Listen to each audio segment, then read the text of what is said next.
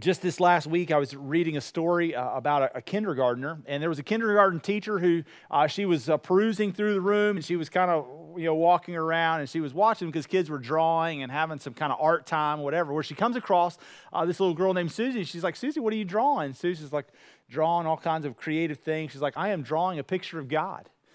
Uh, which the teacher was a little bit startled. She's like, Well, all my life I've heard that nobody's ever seen God at any time, and so nobody could know what God looks like. And little Susie just looks up to her. She said, Well, you give me about another three minutes, you'll know exactly what God looks like.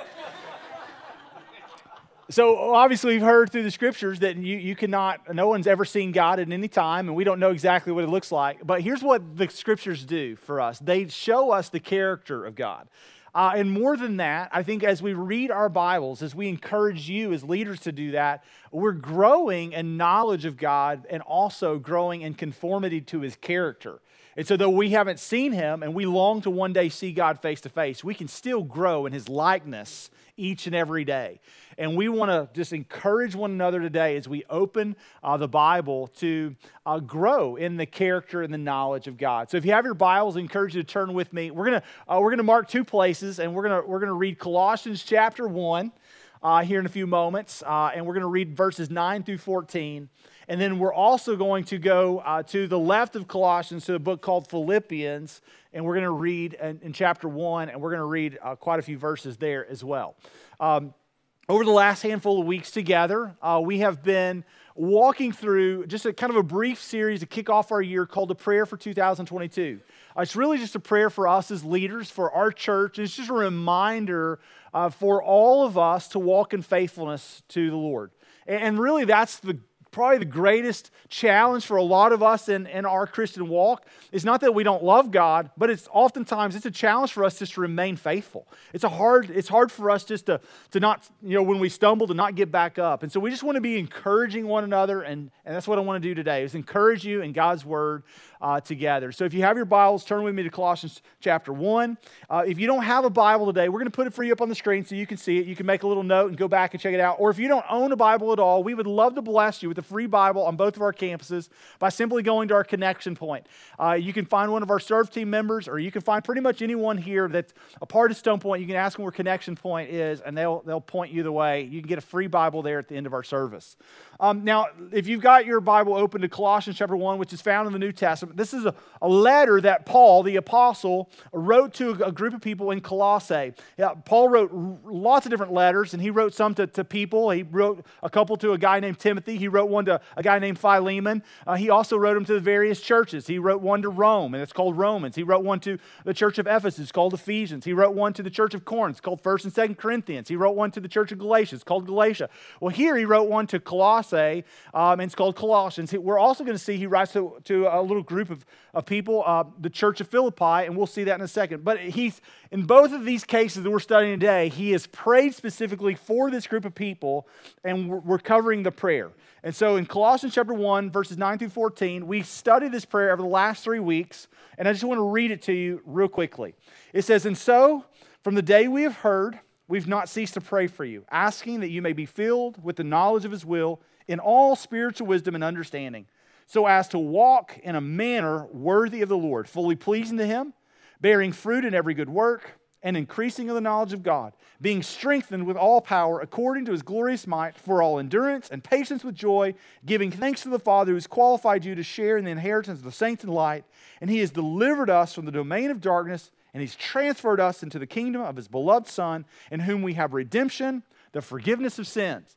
So, over the last three weeks, um, we've covered each section of this prayer. And you can go back and see it online. I'm going to sum it up for you real quickly. Here's what Paul is encouraging the church of Colossae to do. He says, I want you to walk in a manner worthy of the Lord. And what he meant was walk uprightly. He goes, walk, walk in such a way that you don't continue to fall in the same hole. Hey, at some point, when you find yourself tripping and falling in the same hole, he goes, Hey, find a different street. Hey, when you when you get on a different street, hey, get a different group of people to walk with you. And don't walk alone. Walk uprightly. Walk in the ways and the instruction of the Lord. Bear fruit, which means do things that, that would please God. Make decisions that are wise. And he goes, Grow in the knowledge of God, be strengthened in him, and endure with all joy. And he uses the word endure there, which is the word I have on my shirt, which is called hupomone. So maybe you're here you're like, What in the world does that even mean? Our Bible that you have in your hand was written originally in Greek if it's in the New Testament. This is the Greek word that means patience, endurance, or steadfastness. I was talking to a couple of uh, people after the service, and he goes, I have named all of 2022 Hupomone 2022. He said, I have had a really, la- like, just a struggle of the last couple of years. This last year's been really tough on me. And he goes, and I am just encouraged to for 2022 to endure. I had another guy come up to me at the end of the service and he goes, Hey man, I have had a, a, a, Mustang that I've had for the last 30 years. He goes, I've worked on it here and there. He goes, but I just named my car Hupomone. he goes, because I've got to endure. I just got to press on. And I'm like, hey, good for you, man. Uh, that's what Paul's encouragement was to the church of Colossae. Hey, press on, endure, walk uprightly, bear fruit, honor God. Why? Because He's qualified you. He called you out of darkness into light. You once were not a son, you are now a son. You once were not a people, now you are a people. You're my possession. You, you once were lost and estranged and alienated, but now you're a daughter. Now you're a son. And so he goes, live like that. Now, Paul writes a similar prayer to this group of people in Philippi. So, if you have it, your Bible, you can just go one book back uh, and you'll land in Philippians. In Philippians chapter 1, this is what Paul is writing to them here in a few moments, uh, just about how he's encouraged by them. Now, look, here's what I want you to know Philippi was one of the leading cities in an area called Macedonia. Uh, Paul and Timothy um, and a handful of others go to Macedonia after a, kind of a little bit of a sojourn and a trip. They land in Macedonia after several events that incur. And then once they get there, they meet a, a lady named Lydia. And Lydia is converted to Christ. She's baptized. And then she begins to host Paul and Timothy and, and those friends in her house. And the early church there in Philippi is started under a tree. Um, is, is where they first met. Um, it's not too long after that that um, you also see uh, another uh, girl who was demon possessed and was working for a, a, a group of, of people uh, that she becomes free. She's free of, of the demon possession. She turns and follows Christ. That's also, if you've ever heard the story about Paul and Silas being thrown into jail, well, because they made some people mad, they're thrown into jail, and that's when uh, they begin to sing to the Lord, and then the, the jail cells fly open, and there was a Philippian jailer there who was about to, to take his own life because he was afraid that Paul and Silas and those, that crew had escaped. And then Paul, uh, as he's about to take his life, they yell out and they're like, No, don't take your life. And he's like, What in the world? Well, he's converted to Christ as well. And so the early church in Philippi starts under a tree. There's a handful of conversions there. There's um, Lydia, there's a, a, a demon possessed girl that's now free, and then there's a Philippian jailer and his family who have seen the loving kindness of God. And that's the early church. And listen, here's the deal. Ever want to start a church? Here's what you need. You don't need a good band. You don't need an awesome building. Apparently, all you need is a tree and some people who've just come to know the loving kindness of God. That's it. And then take God's word and share it with one another. That's all you need. I mean, that really is as simple as it is. You, you don't need a preacher. You don't need me. Like, what you need is somebody who will stand up and proclaim the loving kindness of God before others. And, and friends, that's what I want you to understand. The church today in America is, in a lot of ways, becoming, if we're not careful, a glamour show. Um, and, and if we're not careful, our preferences lean to those things. And listen, I can get caught up in it as well. But if we're not careful, we're looking for the best ministries, the best things for our kids. We're looking for the, the, the, the, entertainment. We're looking for the music. We're looking for all these things. And listen, can I just tell you that the church doesn't need any of those things? What you need is God's word, a tree, somewhere to meet, a bridge, I don't know, wherever you could stay dry and warm, a fire, that'd work, uh, and some people who love the Lord. Sound good? Praise God, we got a little more than that. But that's what you need. And in Acts chapter 16, if you're kind of making notes, you can go read all that for yourself. But either way, it lands Paul writing a letter to the church that he planted and he hasn't been there for quite some time, but he's writing to them to encourage them because he is now in house arrest. He's in Rome Um, Timothy, uh, his buddy, is, is nearby, and he's obviously helping him in some way as they collaborate on this letter that Paul is the author of. And in Philippians 1, verse 1, it says this Paul and Timothy, servants of Christ Jesus, to all the saints in Christ Jesus who are at Philippi with the overseers and the deacons, grace to you and peace from God our Father and the Lord Jesus Christ. He gives them this greeting. He says, Hey, grace and peace to you. Now, listen, you can't have peace without God's grace. So he goes, Hey, may you have God's grace and may you have his peace. And then verse 3, if you look at it, he says, I thank my God in all my remembrance of you. Always, you can underline the word always in, and then you can also highlight or underline the word every prayer. Now, I don't know about you, but that's a devoted man to prayer. Because what he just said, I thank God in all my remembrance of you, Church of Philippi, always in every prayer of mine. So he goes, anytime I pray, he goes, I am recalled by memory of you, Church of Philippi, and I pray with you with, and he says, with joy, because of your partnership in the gospel from the first day until now. And he uses the word partnership there, which is the Greek word koinonia. And so maybe you like hupomone and you're like, I'm going to make a Greek shirt and put koinonia on it. Okay, great. It just means fellowship, okay? Partnership. That's what it means. And so in the gospel, he goes, You have partnered. And that's why Paul loved this church. The reason Paul loved them is because Paul knew that this church was kind and they were generous and they were thoughtful. And he goes, And you have partnered with me in the important things, the gospel, the good news. So, Paul, knowing that he is under arrest by Rome, sitting in prison, writing a letter to a group of people who he says, You've continued to do the main thing. You've continued to see gospel conversions. You've continued to teach and proclaim God's word. He goes, You are doing what a church should do. And for that reason, I pray for you every time I pray. And I'm encouraged by your partnership or your fellowship in the gospel. He goes, Keep it up.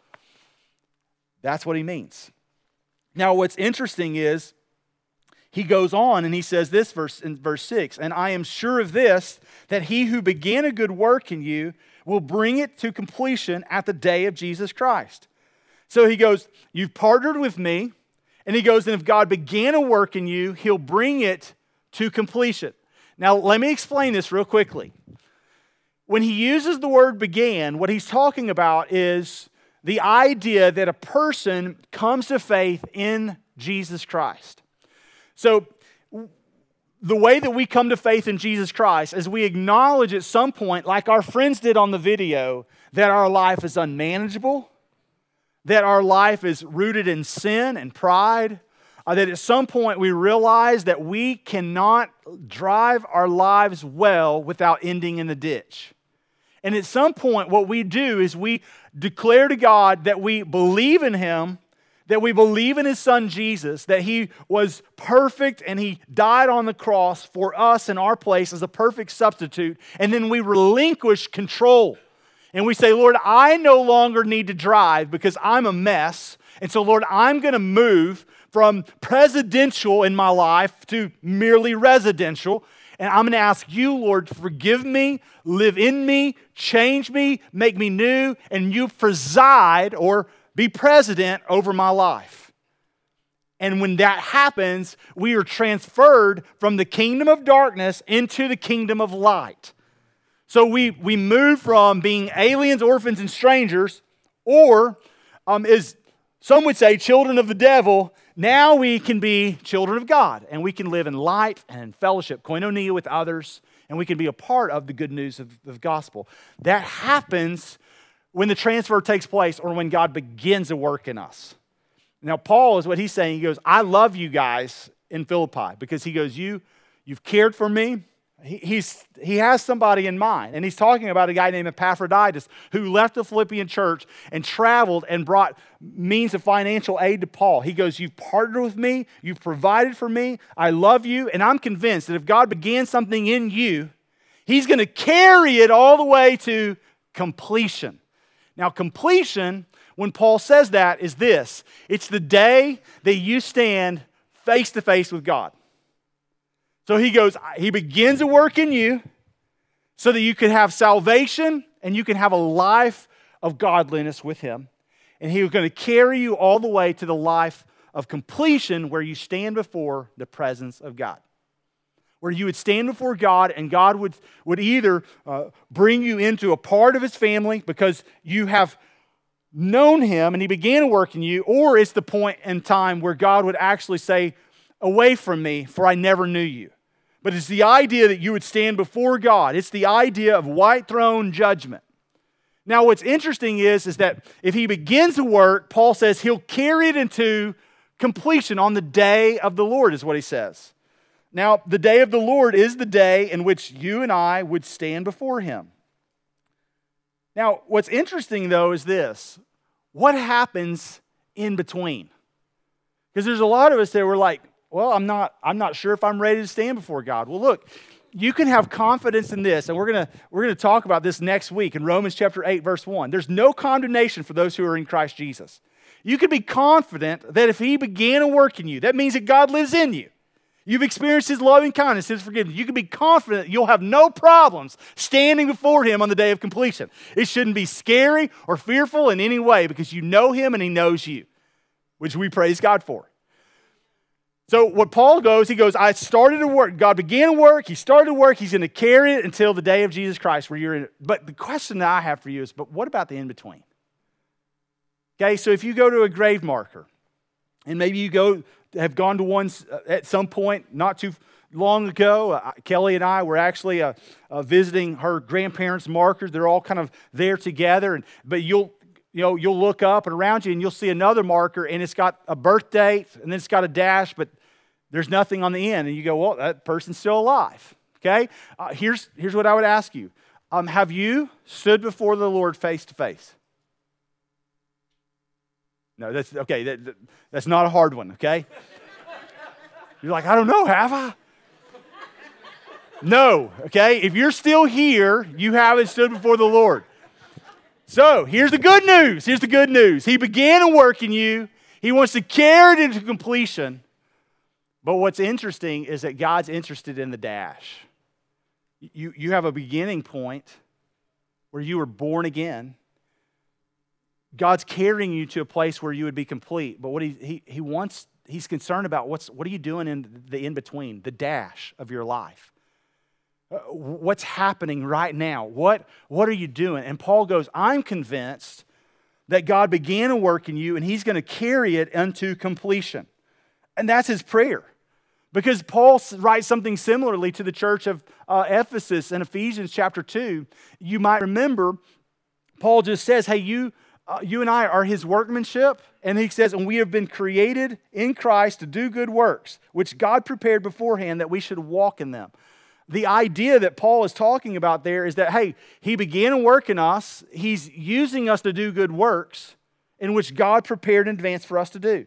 So what he's saying is, is what are you doing? Are you doing any good works for God? That's what he means. Um, God is concerned about what's happening right now in your growth. Now, your growth right now is a big churchy word called sanctification. Okay? Sanctification. Sanctification literally just means this working out your faith, your maturity with fear and trembling. Just as you would work out your muscles in the gym, you and I are to work out our faith. We are to work out our salvation. That's what Paul's talking about. Paul is telling the church of Philippi, hey, you've done well. Keep it up. He goes on and he says this in verse 7 It is right for me to feel this way about you because I hold you in my heart. For you are all partakers with me of grace, both in my imprisonment and in the defense and the confirmation of the gospel. For God is my witness, how I yearn for all of you with the affection of Christ Jesus.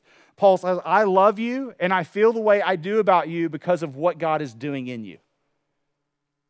So he goes, Hey, keep it up. And then Paul prays a, a small prayer for them. And in verses 9 through 11, you see what Paul's prayer is for the church of Philippi. Let's look at it. He says, And it is my prayer here it is, that your love may abound more and more. And he uses the word love there, which is the word agape. You ever heard anybody say agape? Uh, agape love is different than phileo. Um, phileo is more the romantic type love. Agape is your brotherly love. He goes, Hey, um, it is my prayer that your brotherly love, your affection for others grows. It abounds more and more. Now, here's what's interesting is this type of love, if you look at the New Testament, um, is really important, but there's a few things you should note. This type of love, according to 1 John 4 7 through 10, is a love that comes from God. It's not a love you can manifest on yourself. You can't, you can't increase or abound in this type of love by your own accord. So you have to have had a new work began in you to love others with this type of love. Um, this love is to abound towards others. In 1 Thessalonians 3.12, you see that. That's what Paul's prayer is for this group of people, that they would increase all the more in love. This type of love, according to Romans 13.10, does no wrong to its neighbors. This is a, this is a, a kind of love that doesn't revile in return. This love surpasses knowledge, Ephesians 3.19. This love uh, promotes unity, Ephesians 4. Um, also, Colossians 3.14. This love is intended to help you serve one another, Galatians 5.13. This love is the one that covers over a multitude of sins. If you've ever heard that, 1 Peter 4.8. This love is the one that comforts and refreshes others, according to Philemon chapter 1, verse 7. This love is from God, and it is for the purposes of God. Struggling with forgiveness, love is what increases your ability to forgive. It's your love abounding all the more. That is how Paul begins his prayer. So think about this Paul writing to a group of, uh, of people in Philippi in which he actually planted the church. That would be like me writing back to you after some years of being away and saying, Hey, I hear about how your love continues to abound. Hey, I'm so pleased because of your partnership in the gospel and what you're doing. Keep up the good work. And that's what Paul is doing. He's writing to a group of people he knows, has met, has seen converted, and he goes, And my prayer is that your love would abound more and more and more. That that would be the thing, that you would love others. That he doesn't stop there.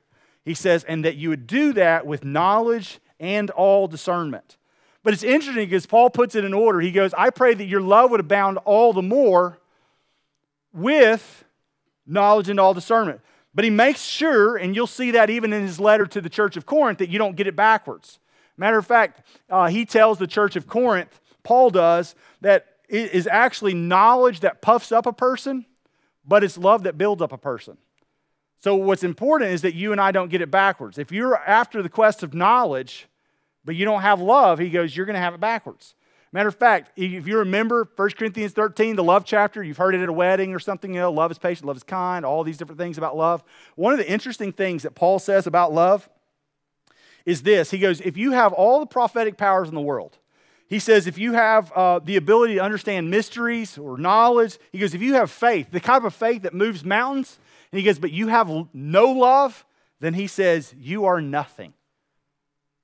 So, what Paul is including here, and what he's saying, he goes, I pray that your love would abound more and more and more, and that it would do so in knowledge and discernment. Why? He says the answer in verse 10 so that. So, the emphasis is, I pray that you would love people better than you ever have, that you would grow in wisdom and knowledge, so that. The purpose of the so that is so that you would approve what is excellent and that, so you would be pure and blameless for the day of Christ. Now, what's interesting is he said, if he begins a work in you, he's going to carry it into completion. When is completion? The day of Christ. So, Paul is saying, may your love abound and may your knowledge increase so you're prepared for the day of Christ. So, what's the preparation for the day of Christ? He has, it's, it's really a couple of things. One is that you would approve what's excellent, that you would be pure, and that you would be blameless. Now, when he uses the word approve, he uses the word the Greek dokimazo, um, which is to see things that differ. Y'all remember Sesame Street? Yeah. Um, one of these things is not like the other. That's the word he's using right there. One of these things is not like the other. Doc, uh, it, it means that see the things that differ. He goes, may you have the ability to approve. Would you see what's right and what's wrong? Choose what's right. Why? Because it makes you pure and blameless. And he uses the word pure there, uh, and the word in the Greek is eilikrines, which literally means without wax. Okay, without wax. So, um, if you had a person who made a vase in, in, you know in the New Testament times or in the first century, um, they, they make a vase or whatever, and, and when they go to refine it, it cracks a little bit. Um, how, how, do you, how do you sell it as a hot commodity? You take wax and you stuff it in the cracks, and then you paint it. But it, it didn't hold up. That's what he's saying. He goes, May you approve, see the things that differ so that you're pure, that you don't stuff wax and stuff. I would use the makeup analogy, but I don't think that one's going to fly today. So I'm going to and that you would be blameless. And he uses the word aproskopos, uh, which literally means without stumbling. So now think about what Paul has been saying. He says, Walk in a manner worthy of the Lord, uprightly. Keep your eyes fixed on the Lord. He's saying something similar here that you might be blameless. The idea of blameless is not that you would be pure and white in this text, it's meaning that you don't stumble over and over and over and over again. It's without stumbling. That's the idea. So here's what Paul is saying to his friends. He's going, Hey, listen, may your love abound more and more. And when you grow in the knowledge of God's word, would you adjust accordingly to his character?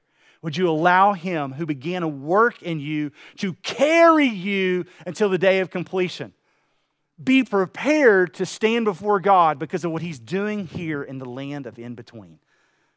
Grow in character grow in blamelessness, grow in purity, and grow in this, knowing that every single thing in your life is for a purpose. There is nothing trivial. And that is really what Paul, I think, is encouraging them in, in, more than anything is that there's nothing trivial, that your whole life is in preparation to stand before God. Now, have you thought about that?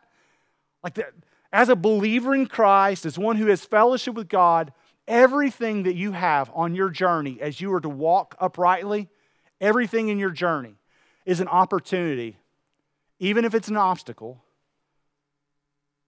to grow in Christ. There's nothing trivial.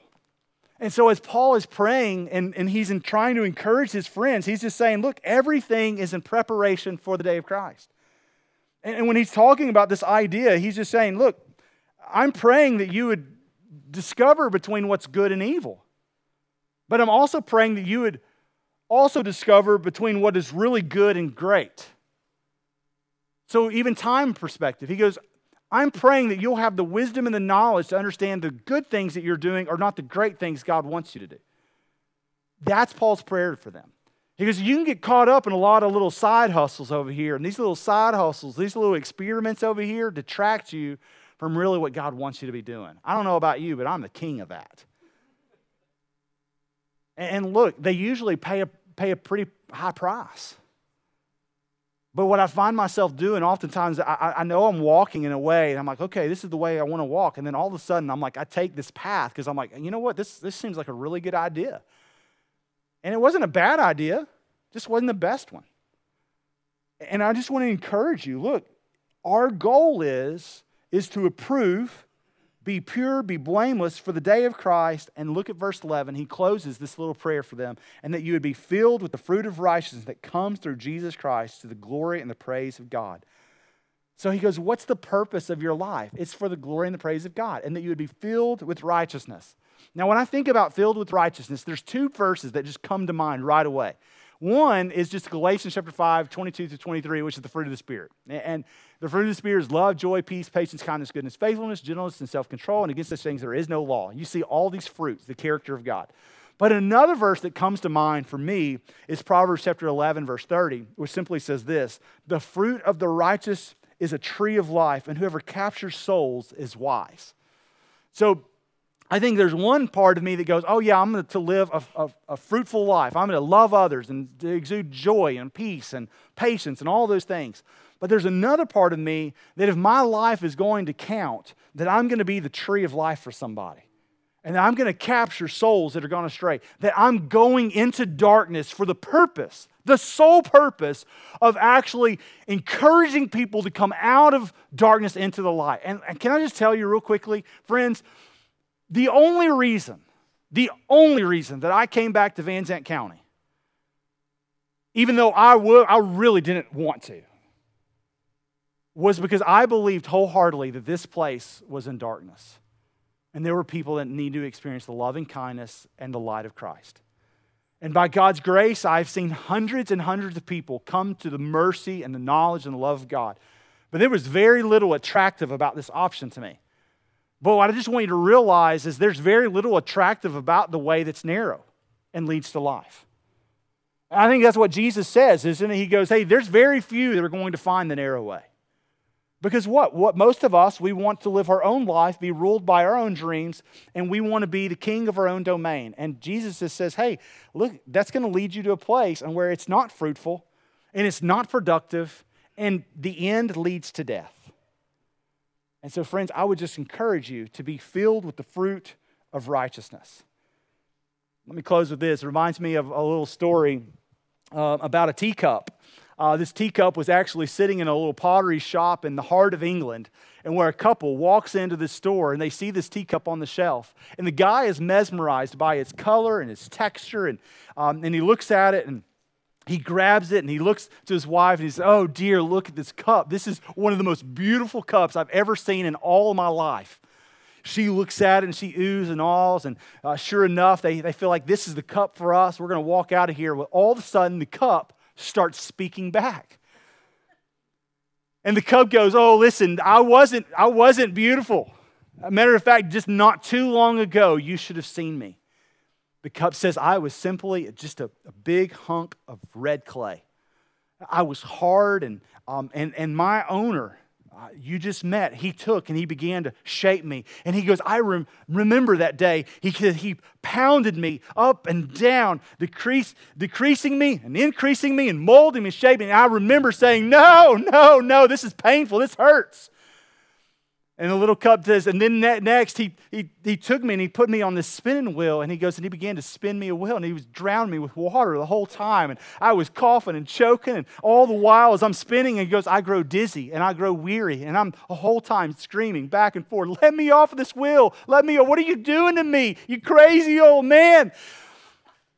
Sure enough, he just continues to spin him, and all the while he can feel himself being shaped, and it's, it's painful and it's hard. And he's like, I don't know what he's doing to me. And sure enough, he finally takes him and he slices him off the bottom of the wheel, and he takes him and he begins to put him in this kiln. And he goes where it was really hot.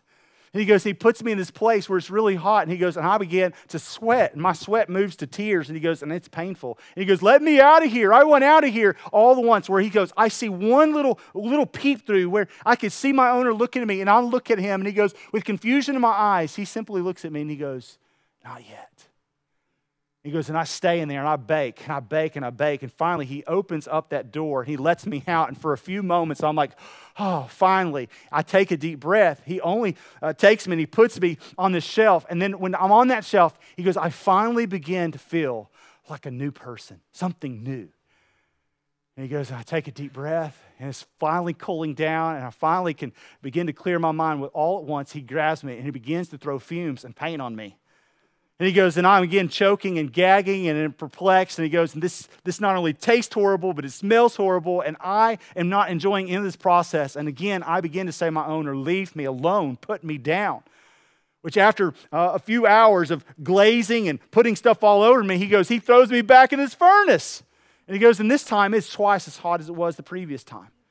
And he goes, and I am screaming and kicking, and I'm in tears and in pain. And he goes, and I'm wondering, what in the world is this guy doing to me? He goes, and he finally he pulls me out of this, this oven, this oven baked, twice as hot as I've ever experienced, and he puts me on the shelf. And a few hours later, he brings a mirror and it puts it in front of me. And I'm surprised because he goes, Who in the world is this? That can't be me. And he goes, and then we have this debate back and forth, and the owner's like, Yes, that's you. And he goes, and I realize, I realize that when you were a lump of red clay, that you wanted me to leave that way. But he goes, if I would have left you as a lump, a lump of red clay that way, he goes, you would have, you would have cracked and, and you would have dried out and you would have stiffened and you would have been useless. And he goes, and I know, I threw you on that wheel and I put water on you and I molded and shaping you and I turned you until you were dizzy. But he goes, if I'd have left you there, he goes, you would have simply crumbled. He goes, and I know, then I put you into the heat. And if, if I wouldn't have put you into the heat and, and I would have left you there, he said, you would have, you, you would have looked the part, but he said, you would have been brittle and you would have cracked and you would not have made it.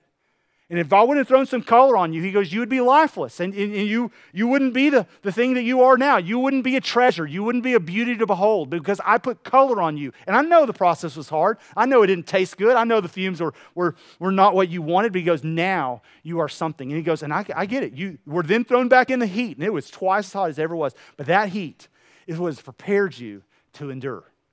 That heat is the very thing that made you steadfast, is the very thing that will make you a useful vessel for years and years and years to come. Friends, I want to just encourage you in a couple of things. Life is hard. Your life looks different than my life. Probably most of us, if you're parents or you've been parents, you go, I just want to find a few hours this afternoon where I can just sleep. I just lock myself in a room and have some quiet time where I can just, in some ways, just be what I want to be, the way I want to be, with no one else in my face. Well, listen, can I just tell you, God called you to more than that? He called you to bless another generation, to invest when you're tired, to press on when it's hard. I get it. There's many of us in this room that enduring is difficult because this last year, like my friend that I shared earlier, has been hard. You've lost loved ones. You've lost people that, that you cared deeply about, whether it was a spouse or a brother or a sister or a mother or father. And, and you, get, you just get to the place where you're like, I just don't want to do this anymore. And, and I just encourage you to press on. Can I just help you to understand nothing in your life is trivial? Painful? Yes. Hard to endure? Absolutely. But not trivial. Parenting's hard. Marriage is hard life is challenging. I get it. Right now, you're, you're in parenthood. It's the worst hood you'll ever go through. Press on for the cause of Christ. Hey, love your wife, serve her well. And can I just leave you with a couple of quick things? My prayer for you is that you would love more and more this year than you ever have. You'd be known for that. You'd be known for your love. That you'd be known for your patience. Gentlemen, there's a handful of us in this room that we're too quick to anger. You're not, you're not known for patience. You're not known for endurance or steadfastness. You're not known for love. Hey, Be known for love. There's some of us in here that we need to grow in wisdom and knowledge. And look at, I'm not talking about Bible knowledge for the sake of using it against somebody else. Bible knowledge, when you truly understand that, Paul is saying it increases your love. The more you know the character of God, not things about him. The more you know character of God, the more you'll display his loving kindness and his attributes. Grow in that. I would just tell you, my hope and prayer is that you wouldn't do that alone. I would pray that every single person here would do that in community, that you would do that with people, whether it be in a journey group or in a regen group, but that you wouldn't do that alone. That would be my prayer for you. I've increased so much because of fruitful people in my life. My prayer would be that you would be pure and blameless, that you would walk uprightly that you would grow in the character and the knowledge of God, and most of all, that you would produce fruit the fruit of righteousness that brings glory and praise to God. That God at the end of our lives will look at us and go, Hey, I've made you into something beautiful. Hard? Yeah, you were a lump. But then you landed in the potter's hand. And when you got in the potter's hand, I, I kneaded you, I shaped you, I molded you, I put color on you. I put you in the heat because I wanted you to be a useful vessel. It's interesting because Paul wrote about that, that we are to be useful vessels in the potter's hands. That's my prayer for you. Be a useful vessel. Let me pray for us. Father in heaven, thank you for your word. Thank you for your encouragement to us through your word. Lord, I pray that you would help many of us in this room to endure. Help us to honor you in the things we do and say and the way we live our lives. I pray that many of us in here would, would honor you, not just by the way we live our lives, but even the things we stick on the back of our car. Lord, I pray that we wouldn't separate these different components of our life, but Lord, that we would realize that everything we have, everything we do, we are to see the things that differ. We are to look around us and discover what what one of these things should be different. And I pray we would choose that and that we would be pure and blameless until we meet you face to face. Lord, it's going to be a long journey for many of us and a shorter journey for many of us. But either way, I pray that you would use us as useful vessels in your hand. In Jesus' name.